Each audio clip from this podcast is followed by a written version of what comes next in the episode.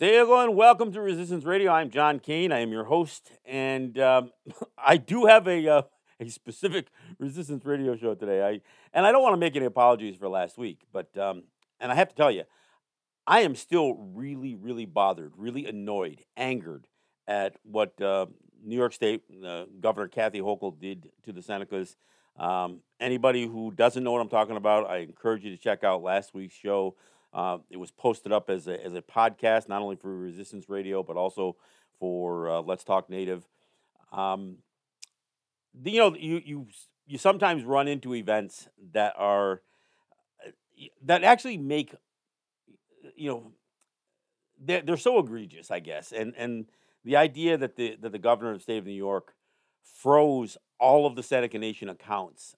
I mean, that's, and you know, look, it, it's hard necessarily. It, it's hard maybe to compare it to to starving a people out or whatever else. Um, but when you freeze all the accounts and those accounts fund not only the nation but all the nation programs, those those accounts funded every employee of the Seneca Nation, including all the employees of uh, of the uh, Seneca Gaming Corporations, their their casinos, uh, and all the vendors and everything else. I mean, you realize what an aggressive act it really was, and and, and that's why I really felt like I had to do a show that united both my podcast and, and my radio shows together uh, because I, I was so angry I knew I'd just be repeating the same message. So, but that's not what I'm doing here today. Um, you know, today, first off, let me again remind people we we are listener supported radio. We um, we depend on your contributions for both WBAI and WPFW. Uh, I want to remind people what the what the call in or what the, what the pledge number is for WBAI. It is 212 209 2950. That's 212 209 2950. You can go online at give2wbai.org. I'd love to see some folks in the New York area become uh, BAI buddies. Uh, you know, I used to, I, I, used to have a few, and I'm not sure how many I have now, but uh, I'd love to see you become sustaining members of the station by joining the buddy program, and you can do that simply by calling the number uh, or following the prompts and suggest that you want to contribute five dollars a month or ten dollars a month. Not a whole lot of money, but you know these that kind of sustaining contribution is something that allows us to budget. It allows us to know that that income is there uh, without having to ask for it over and over and over again. Um, same thing goes for WPFW. If you, that pledge line is 202 588 9739, uh, or you can go online to uh, at WPFWFM.org. And and look, they don't have they don't call it a buddy program, but they have the same kind of um, uh, setup for for making a contribution to become a sustaining member of the station, to do uh, an ongoing donation that's a small amount each month, and uh, you know, and if if if you do so, it it not only helps out the station, it sends a message that you're that you're listening to this program. If you're uh, if you list this program as, uh, as as the program that encouraged you to do so, um, so anyway, we are listener supported radio. We we depend and count on your contributions. All right, so you know, in years past, I, have had um, Steven Newcomb on my show a few times. We've talked primarily about the doctrine of Christian discovery, uh, his book, uh, Pagans in the Promised Land, um, the, the film that he and uh, Sheldon Wolfchild put together, which is, uh, again, the doctrine of, uh, of discovery film. Uh, I've I've shown the film in New York, right down there in, in, in, the Commons. I've you know we've done a lot together over the years. Well, I, I recall having a conversation with Steven Newcomb, and, and I've seen some of his writing where he talked about the use of words and labels that uh, you know labels in particular that are that are placed on Native people, but it's not just Native people. But one of the words that that he felt like we needed to give more attention to because of it becoming even more widespread in its usage is the word indigenous, and as it put as it's put together with um, with peoples, indigenous peoples. His concern was the international definition of of indigenous people was oftentimes framed around the dominant culture around us, the the, the colonization that we essentially, uh, you know, that of our territories, of our of our you know of our environment.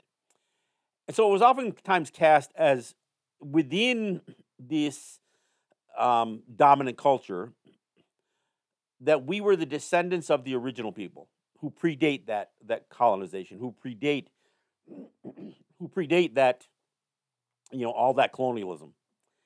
And I mean, one of the things that that bothered Steven about this, and and, and likewise bothers me, excuse me, is that is that it it, it almost um, pitches us as not being those original people anymore, but merely descendants of them.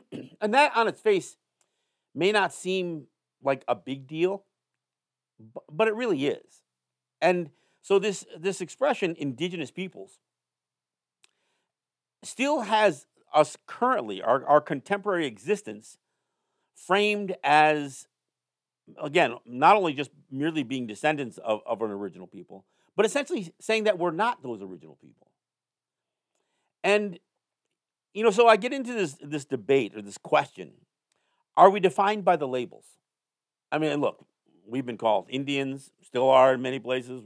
Native Americans, American Indians, tribes, First Nations, you know, any number, and then even the individual, the names of of what they um, consider our tribal affiliation even most of those are made up names. I mean, I, I, tell people that I'm that I'm Mohawk, but I also have to, to clarify and say, well, the real term is Kanien'kehá:ka, the people of the land of Flint.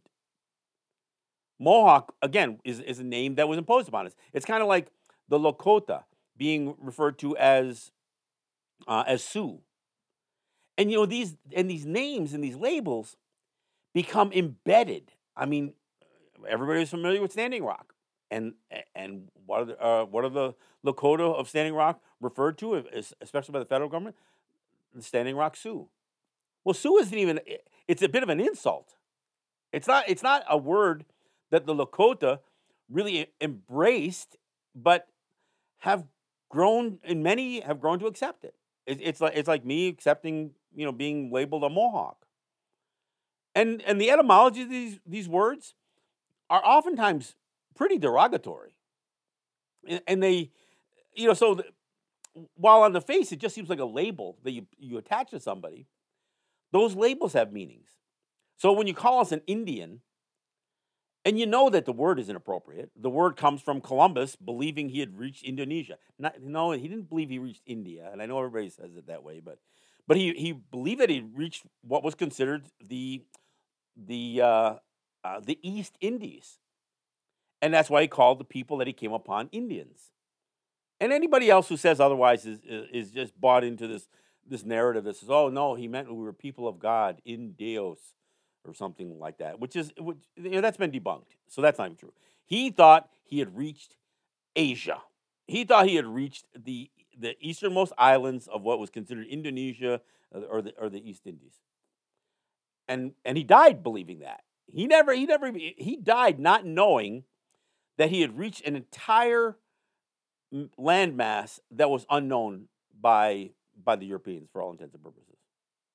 Yeah, I mean, in spite of Vikings or whatever else, you know, he, he this this is what he he died believing. But the label sticks.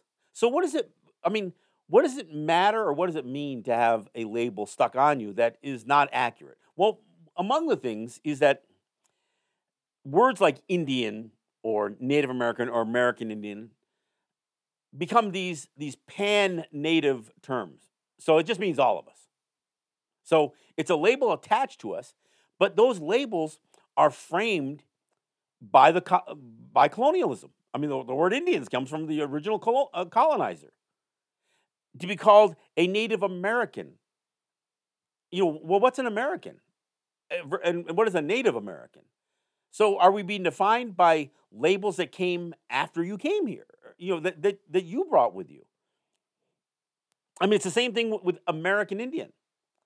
So while I reject and I, and I don't use any of those terms, you know, I do use something a little bit more benign, which is you know native, without Indian, Indian or American attached to it. But I also try to make an effort to say, no, I'm, I'm Kanien'kehá:ka. I'm Ungwe. That's our word that is a general or broad term for all original people here. But indigenous you know, look, there's the UN Declaration, the rights of indigenous peoples. Well, if if this this is the UN Declaration on the rights of indigenous peoples, and if you're only looking at indigenous peoples as descendants of the original people and not those original people, that get, becomes problematic. And it becomes problematic because essentially it, it, it assumes a certain amount of indoctrination and assimilation. That we are that you know again that we derive our rights from either the the dominant culture around us or in this case the international community's uh, you know minimum standards for rights that uh, that we somehow deserve although the international community has no not only no authority but but no intent to um, to see to it that those rights are uh, are honored and respected even though they say, look, these are the minimum standards. But we, and I, I guess where this became more apparent to me, you know, it, it starts with with every time you have a conversation with somebody, you say, well, I'm not really an American, and or if I or if I talk to a politician, and I remember going through this with with a, with a congressman in in Western New York, and and you know you go through this whole process as you're talking to their you know to their staff and they said well are you in our district? And i said well no i'm i live on the cattaraugus territory of the seneca nation. They said well part of that's in our district. Said, well it really isn't. I mean you might put it on your maps but we aren't in your congressional district. And so i'm not asking to speak with the congressman because he's my congressman i'm asking to speak with him because he is a congressman who gets involved in making decisions that affect us. So you, you and so you keep going through this whole idea about, well, am I part of his constituency or her constituency?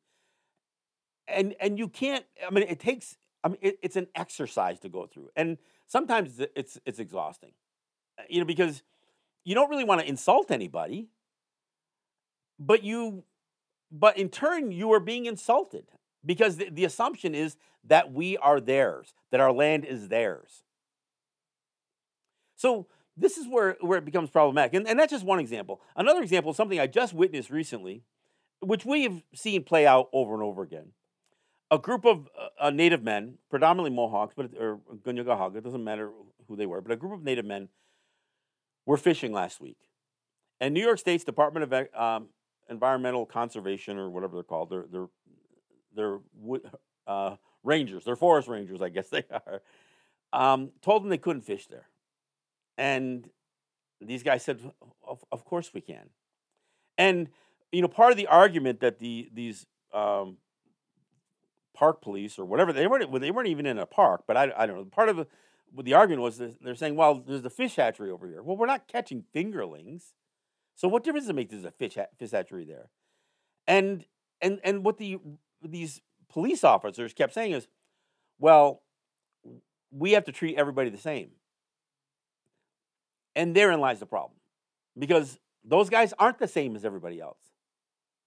They are native people. They are people who whose ancestors up to re- very recently, in fact, the, the same generation and, and beyond, have been fishing.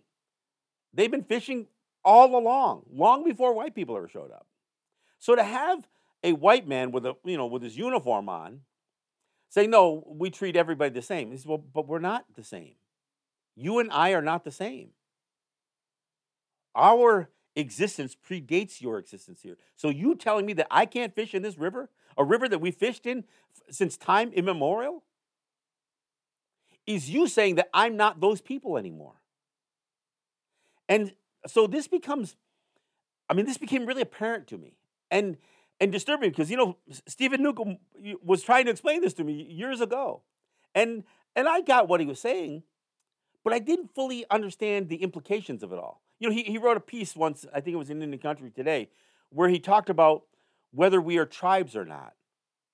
Because that's a label they got put on us. Well, we weren't tribes before you showed up, but are we now?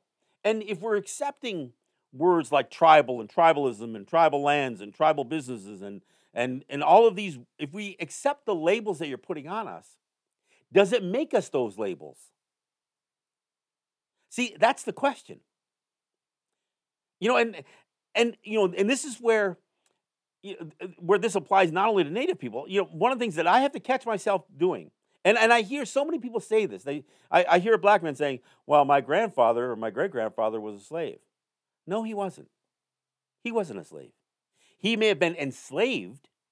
He he may have been forced into that position, but that doesn't define you. Those words should not define him. And, and, and, and I said before the program, I told Reggie, I said, you want to weigh in, please do. There, there's an expression now being used, um, ADOS, you know, or ADOCS, and it means the African defend, uh, descendant of slavery or of chattel slavery. And, and I get that because not every person who is black in the United States is a descendant of that. You know, some people came from Africa since then, willingly, not dragged, not having their ancestors dragged in the bottom of a boat, or not not bred in captivity for the purpose of, of slavery. So, you know, I I understand the word black is you know has a broader meaning than just the color, and it isn't. You're not reducing a, a person just to the color of his, of his skin. That word has been embraced, and, and Reggie, again, please weigh in at any time. That word now is tied to culture, and it's tied to music, and it's tied to you know, to so much more than just the color of skin. So it is used interchangeably. It, I mean, like if I, I know as far as uh, my experience is that the word black and the word African is used kind of interchangeably, you know, just like you're saying, not only with culture, but as people, but it's not just with color, but it's like everything that you just uh, mentioned before, John. Well, and, and, and, and again, it, when we when we can take ownership of the words, that sounds good. But the problem is, it, it's still being used by others and what their intentions are. And this is where I get into trouble, into problems with words like the word tribe, for instance. I mean, mm. the assumption is that when we're referred to as tribes, that it doesn't mean anything derogatory. But you listen to the news, and every time a talking head says something about the tribal regions of uh, Afghanistan or something like that, they mean primitive. They mean backwards. They don't. Right. Or when they say, "Oh, we've really kind of uh, you know resorted to tribalism," anytime they want to in, you know um, talk about the, the dysfunction of Congress, you know, or whatever else, anytime they use the word tribe or tribalism, it's always a negative thing. So how is it not a negative thing when when they're applying it to us? I mean, you don't hear tribes in the way of. Uh uh, when it comes to uh, ethnicities in Europe. I mean, because I'm pretty sure that that would be the equivalent to that, but it's never used in that way. Yeah, because, it, because they, it's a derogatory thing. You're not going to talk about the tribal right, regions right, of, exactly. of, of Ireland. right. yeah. Right. I mean, like there, there's like an entire uh, population of people, the Romani people, um, that has no nation, but they, I mean, I think they may be the only group that I have heard on a semi regular basis that is based out of Europe that is referred to as a tribe, and it is used in that derogatory way.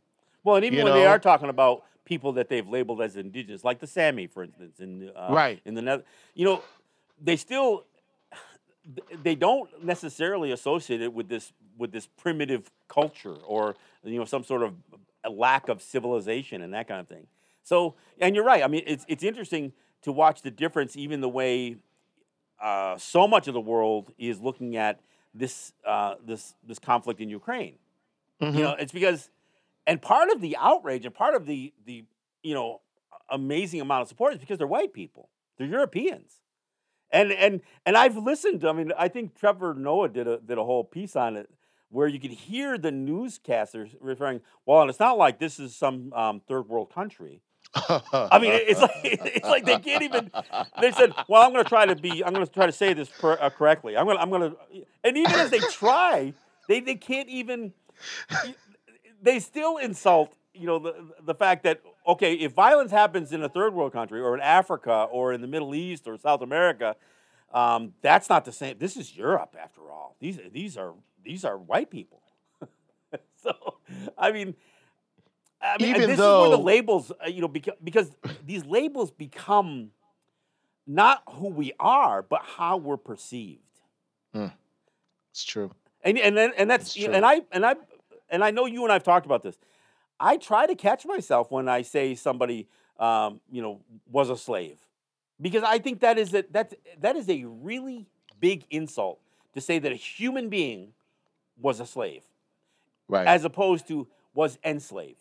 Because right. being a Right. being enslaved Right. is something that is done to you. Being a slave implies some sort of identity, and as that, you know, as that that position that you've been forced under the threat of death. Let's be clear, under the threat of death to be in.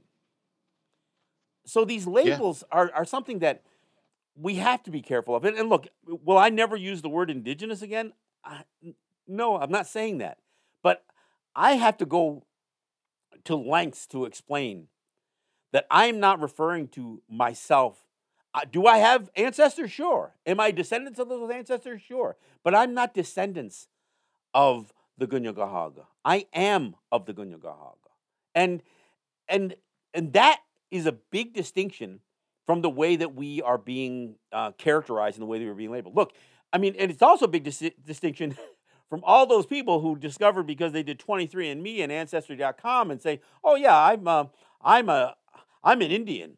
You know, I found it. I found some you know uh, little tiny bit of uh, DNA that suggests that, and of course, it doesn't really say that, but that's the way it gets interpreted. So you get to Elizabeth Warren. So look, I'm not a descendant of, or a barely a descendant of, of, of an original people. I am still those people.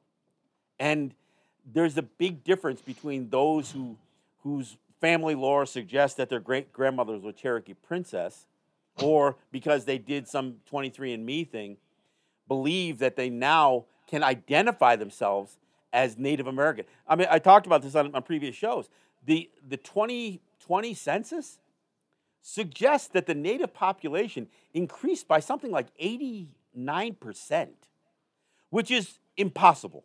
It's impossible to increase in that decade, you know, from, from 2010 to 20, 2020. It's, and, and that's what everybody, everybody says, yeah, there's something wrong here. And then, so the debate is, well, what does that increase mean then? Is it mean that some people are rejecting their whiteness or maybe even their blackness and and choosing to identify as Native American, whether they have any and it's only self-identification.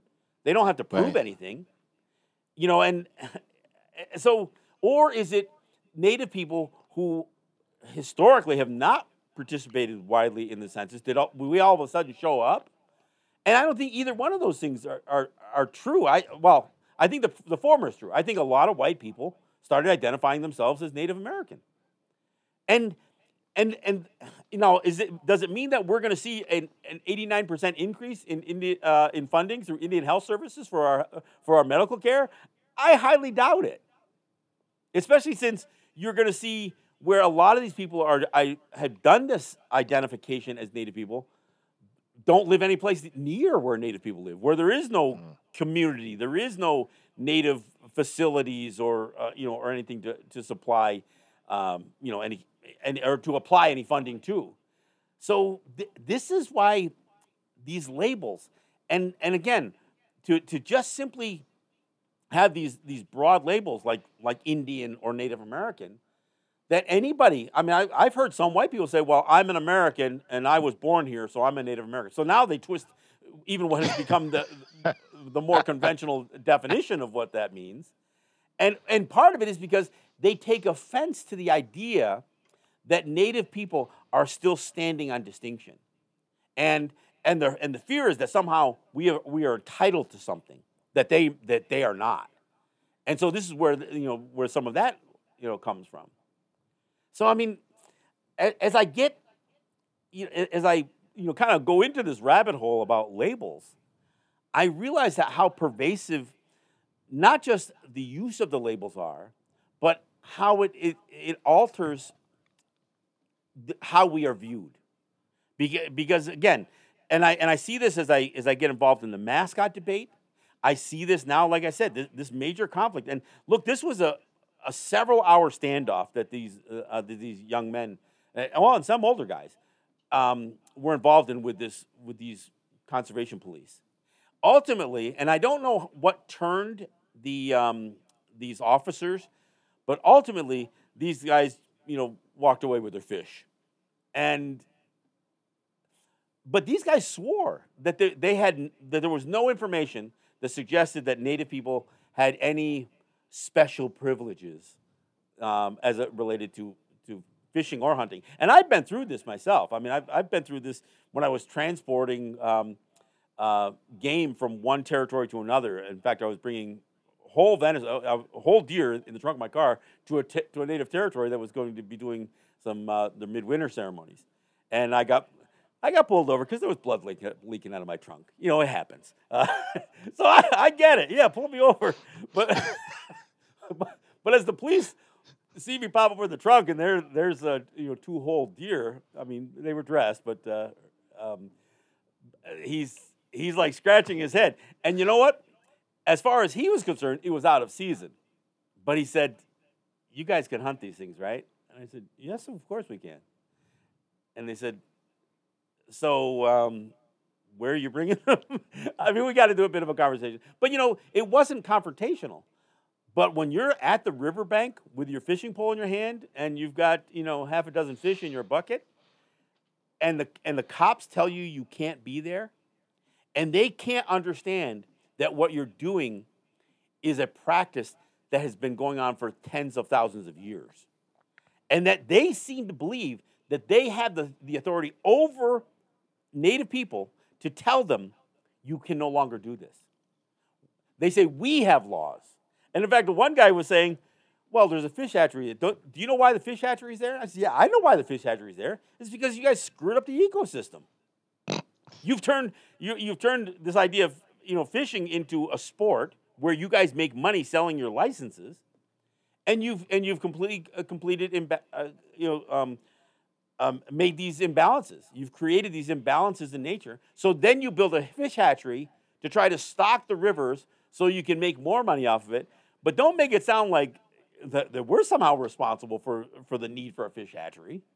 We've been able to sustain ourselves for tens of thousands of years without having to build fish hatcheries.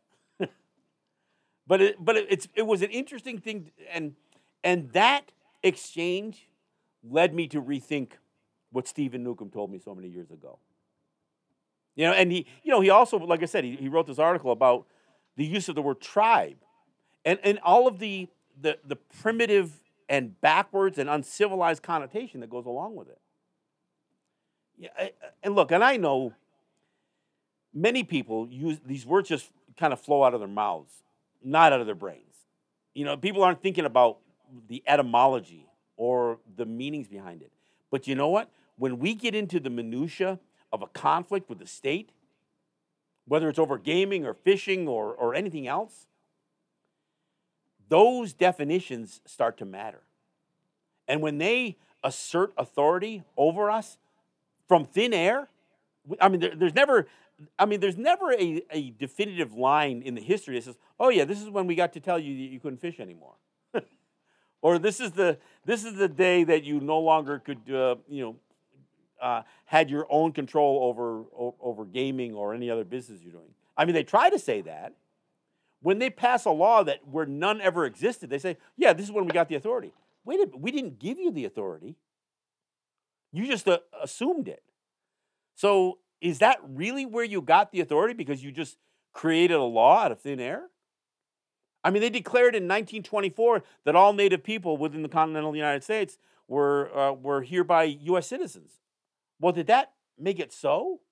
Because you know, teams of white men in Washington decided that they were going to make this this pass this law, and they called it the, the Indian Citizenship Act, which means you're no longer a citizen of your of, of your your nations, or, or you're no longer exclusively a member of your peoples. Now you're one of ours. Eh, did, did we agree to that? I mean, and there was we didn't exactly spend you know you know several million dollars lobbying for that right to call ourselves that. But I will say, part of the problem with these labels is the acceptance of them. Mm. And and and I say the same thing, you know, and I and I try to look, I try to catch up with anybody who I see accepts a false label or a label that is misleading or has negative implications. And again, the slave thing is, is, is one of the ones that, that I, I think applies you know specifically to, to not just to black people. You have to remember that Native people were enslaved first, and you know, and, and so you know, I also have to you know check up when I, when I'm talking about this stuff. So so we don't let these words define us, because these words oftentimes have meanings that are different depending on who's using them. And you know, and when right. lawmakers are creating laws based on the definitions of these words, like the word like indigenous peoples. If we are no longer being acknowledged as the original people that predate colonization, predate European, you know, contact and and, and you know, the United States, if if there's going to be this this line in the sand that says no, you're not those people anymore. Well, where is that line, and when did we agree to that? You know, we, one of the things that happened in, um, in, in the conflict in the Middle East was this idea of the United States taking over, taking control of the sovereignty of, um, of Iraq, and then they they actually did this whole you know big to do over transferring the sovereignty back to the Iraqi people. So there was this you know there was some sort of process that, and I don't know who who really acknowledged it that the sovereignty was taken by the United States and then given back. But nobody can say that where that happened to Native people. And keep in mind, we're talking about hundreds of distinct Native peoples. And I don't mean like 200, I mean five, six, 700. Not the number of federally recognized tribes, but I mean the number of distinct Native peoples. So to suggest that they could just pass the Indian Citizenship Act, that, that one word that can lump us all together and say, oh, yeah, that's when you guys all became citizens. Really? You're going to impose that upon us? See, these labels, I mean, and, and what these labels do, especially when they come up with these, these pan Indian, these pan native um, words, it allows them to pass a, a, law like the Indian Gaming Regulatory Act. Okay, now we just passed a law that tells all you people that you no longer have the right to regulate your self-regulate yourselves or when you when you develop gaming industry.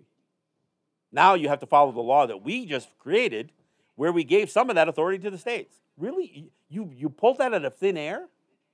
And you stick the word Indian in front of it, so now it applies to all Native people? I mean, Reggie, we hear all these conversations about critical race theory, right? and never does anybody think that critical race theory applies to native uh, native people. And and and again, I know we just saw the, this ridiculous display uh, with with Jackson uh, um, hearings Jackson over Brown, Jackson hearing. Yeah. Yeah. And you know, but but to be clear, what critical race theory is, it's the analysis or the study of the intersection of race and racism and and and law and legislative policies. That's what it is. I mean, you know what what Cruz tried to say was, well, people are saying that everything in life comes down uh, comes down to race and racism. Well, there's a lot well, that is, and and I, and we can make some of that argument.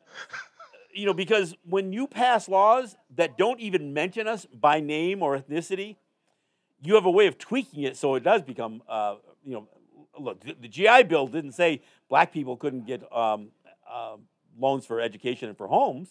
They just didn't get loans for education and homes. And but the crazy thing is, and this is where I think any conversation about critical race theory that doesn't include the laws that actually mention us either by name or by the labels that they've attached to us Indian Gaming Regulatory Act, Indian Citizenship Act.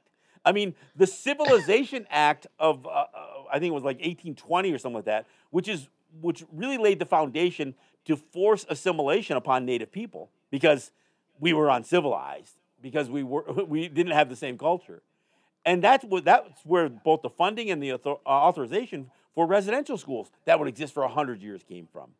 These are laws that were specifically racist in that they applied a, um, some sort of authority or action against, and I say against Native people, not for Native people.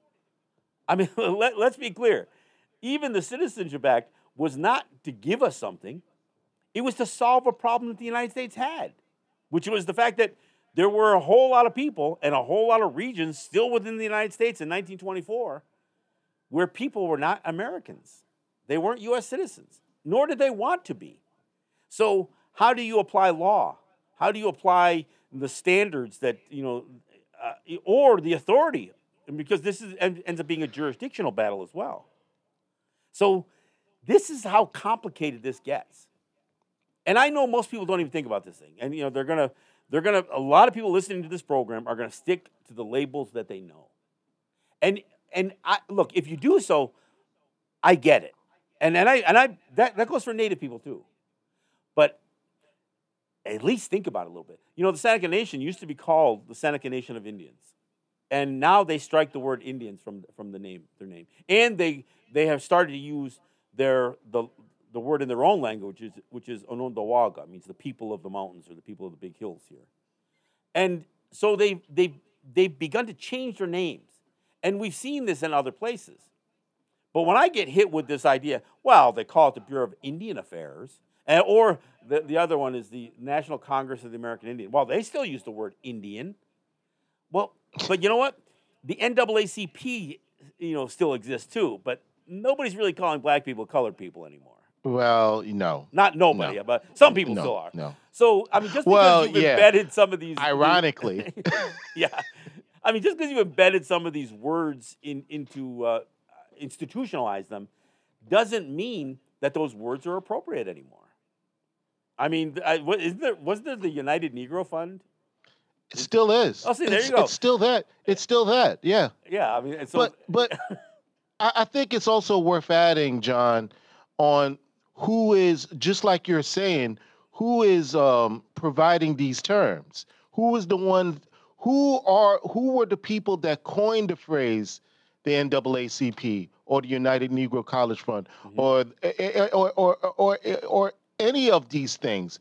It's not the people the so-called marginalized people that are doing it it's the people that are that feel like they have this savior syndrome to provide this label at the time and it didn't feel necessary to alter that label of anything you know at any Yep. time soon because it, it, it, it because it's minor it doesn't matter to them Well, and, and it's and that's my point because it didn't seem like it was significant. And look, I'm not condemning King for using the word Negro or or any or any other word for that matter. No, because no, no. I mean, it, it, it- again, he didn't define that word. He didn't. I mean, he didn't. Um, uh, invent the usage of that word. I mean, he was using something that was look. He was addressing the American people in the American vernacular, and and I get that. And he was addressing, you know, frankly, what what black people were experiencing in terms of labels. So I and so he I and that. he himself was uh and he just like a lot of other people at that time they were slowly evolving into another term Exactly, and, and and there's no question that to reach the the to have the access he had required a certain amount of you know and I don't want to say he was indoctrinated and assimilated, but he had to be able to speak the language, so to speak. So he had, uh, yeah, and and that's and that's part of that, that's part of the issue, I guess. And you know, but at, at some point, I don't care how many years the Seneca Nation called themselves the Seneca Nation of Indians, they've begun to change it now. And, and or, I mean, does, is Standing Rock still going to be? Um, how long will they call themselves the Sioux? I mean, I don't know, but I know that there's a lot more pushback. We we now we use Anishinaabe, we we use Dene, we use words that uh, that Lakota, Dakota, Nakota. We're, we're using the words that are our words, not the words that have been pinned on us. And in doing so, for one thing, it, it's just simply more accurate. I mean, if I explain to somebody that, that I'm Kanien'kehá:ka, and it means that that's uh, the people that I come from, and that the, the word describes the place that my people come from. And that's the, you know, so these are the, the value of, of the words that we use. But we, we see our words get, our labels get bastardized or im- imposed. You know, I, I used to joke sometimes because there's so many native peoples that have words that are, that, that, that come from the French or they come from the church. I mean, uh, you know, my folk, my, my friends up in Akwesasne, that territory is still on the maps listed as St. Regis. And you know, and and, and the and the the um, the government up there, The Mohawk Nation is not recognized by the United States. The St. Regis Mohawk tribe. I mean, you. I mean, they just none of those four words are our words. Not even the word Mohawk. St. Regis Mohawk tribe. That's what. That's what is recognized by the federal government. Mm. And those words, we don't even have native words for those words. you know what I mean? Not really. It's like I mean, that. I mean, it's so like that. Wow. So I mean, look, is is this show really pushing back and, and making a, a, profound line in the sand? No, I'm trying to educate, and, and I just want people to understand that the labels that are used and the vernacular that is used. Look, I I, I address it all the time when I hear certain things, especially especially if I'm watching the news. When I hear talking heads say something, well, Chet, he sure went off the reservation on that one. Well, what the hell does that mean? And who the hell's Chet? I mean, I mean, you're using an expression because you heard it before, but are you thinking about the etymology of the expression? Because what it means to have gone off the reservation is not. It, it, I mean, it's literally comes from the idea that Native people who resisted being confined on the reservation were considered outlaws. And they were, look, they, they could be subject to death. So the you could kill a hostile. And what was a hostile? The ones who went off the reservation. And and and that's so this that's where that label comes from. But you know what? That same Chet, you know, uh, would not use an expression like somebody, well, I think you went off the plantation on that one a little bit. You know, because it would be inappropriate. And, it, and this is where sometimes, and, and, I, and I have to draw the distinction because there is a, a level of racism that Native people experience that is different than anybody else. That, I, that's what I uh, get into with, with the mascot issue. I mean, it, it, there's this, you know, because nobody else is used the way we are, you know, for right. white people running around right. putting, I mean, we know blackface is wrong, but red face is okay. I mean, this is because there's, it's like somehow, well, it can't be as offensive. You know, no, we're, we're honoring you. no, you're not. So we experience some of this, this language and some of this vernacular. Again, when I hear, I rarely hear the word tribe um, even you know used in when with us with the intention of it being derogatory but every time i hear that word tribe tribal or tribalism applied anywhere else in in, uh, in the media, it's always meant uh, to be somehow uncivilized, unsophisticated, primitive, you know, or or worse, you know, uh, uh, like you know, like we have these you know these these practices that are that are somehow unhuman, and you know, and or inhuman. I mean, this is, and and this has been the experience though. You know, one of the things that I, I have sometimes remind people is that much of the the effort to force assimilation on our people, whether it was through residential schools or, or any number of other programs, um, you know, stripping away our, our ability to sustain ourselves, so forcing us into the white man's version of farming, all of this stuff was was because we were viewed as somehow not just uncivilized and unsophisticated, but un, but not we hadn't joined the family of humanity. That's literally what politicians were saying. And, you know, when I think about residential schools, and I've mentioned this before, the idea of, of taking our children was a specific crime, not just against the children, but against the mothers. Because this was telling, and they literally said this, that y- you are unfit.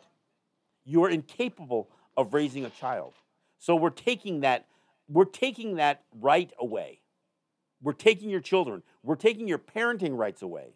We are taking your ability to, you know, progenerate your culture away. That's exactly what they did. And then they took those children and they said, because you are native people, we are designated you as mentally deficient.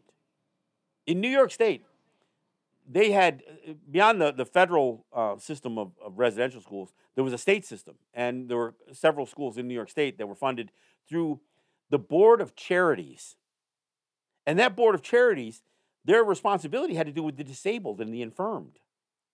So they essentially labeled all Native kids, all Native kids in New York State, as disabled simply for being Native.